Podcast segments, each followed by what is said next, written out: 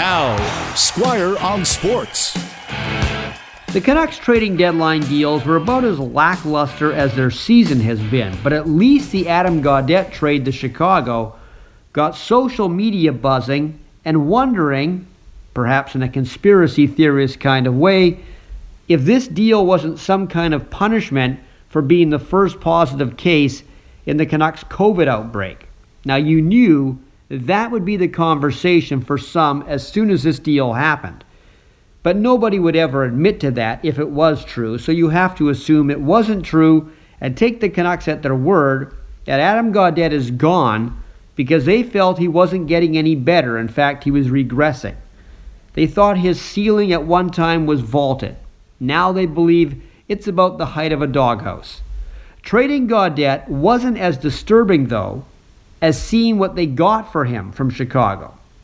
Matthew Highmore is a forward who literally can't score at the NHL level. Gaudette may have missed glorious chances this season, but he did score four goals in 36 games. That doesn't sound like a lot, and it isn't, but it's the same amount of goals Highmore has scored in his entire NHL regular season career of 73 games. Gaudette still has a chance to develop into a 20 goal man. Highmore never will. And because of that, this trade has a real last minute feel to it, not one that's been thought about for a while. Highmore's only advantage is he's cheaper than Gaudette, whose contract is running out this year, and he's better defensively.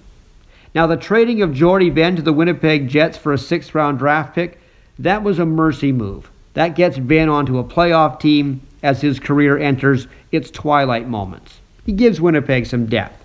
And the Canucks getting defenseman Madison Bowey from Chicago, who played on so many great Kelowna Rockets teams when he was in his WHL days, is a depth move that won't hurt the Canucks. Squire on Sports on 980 CKNW.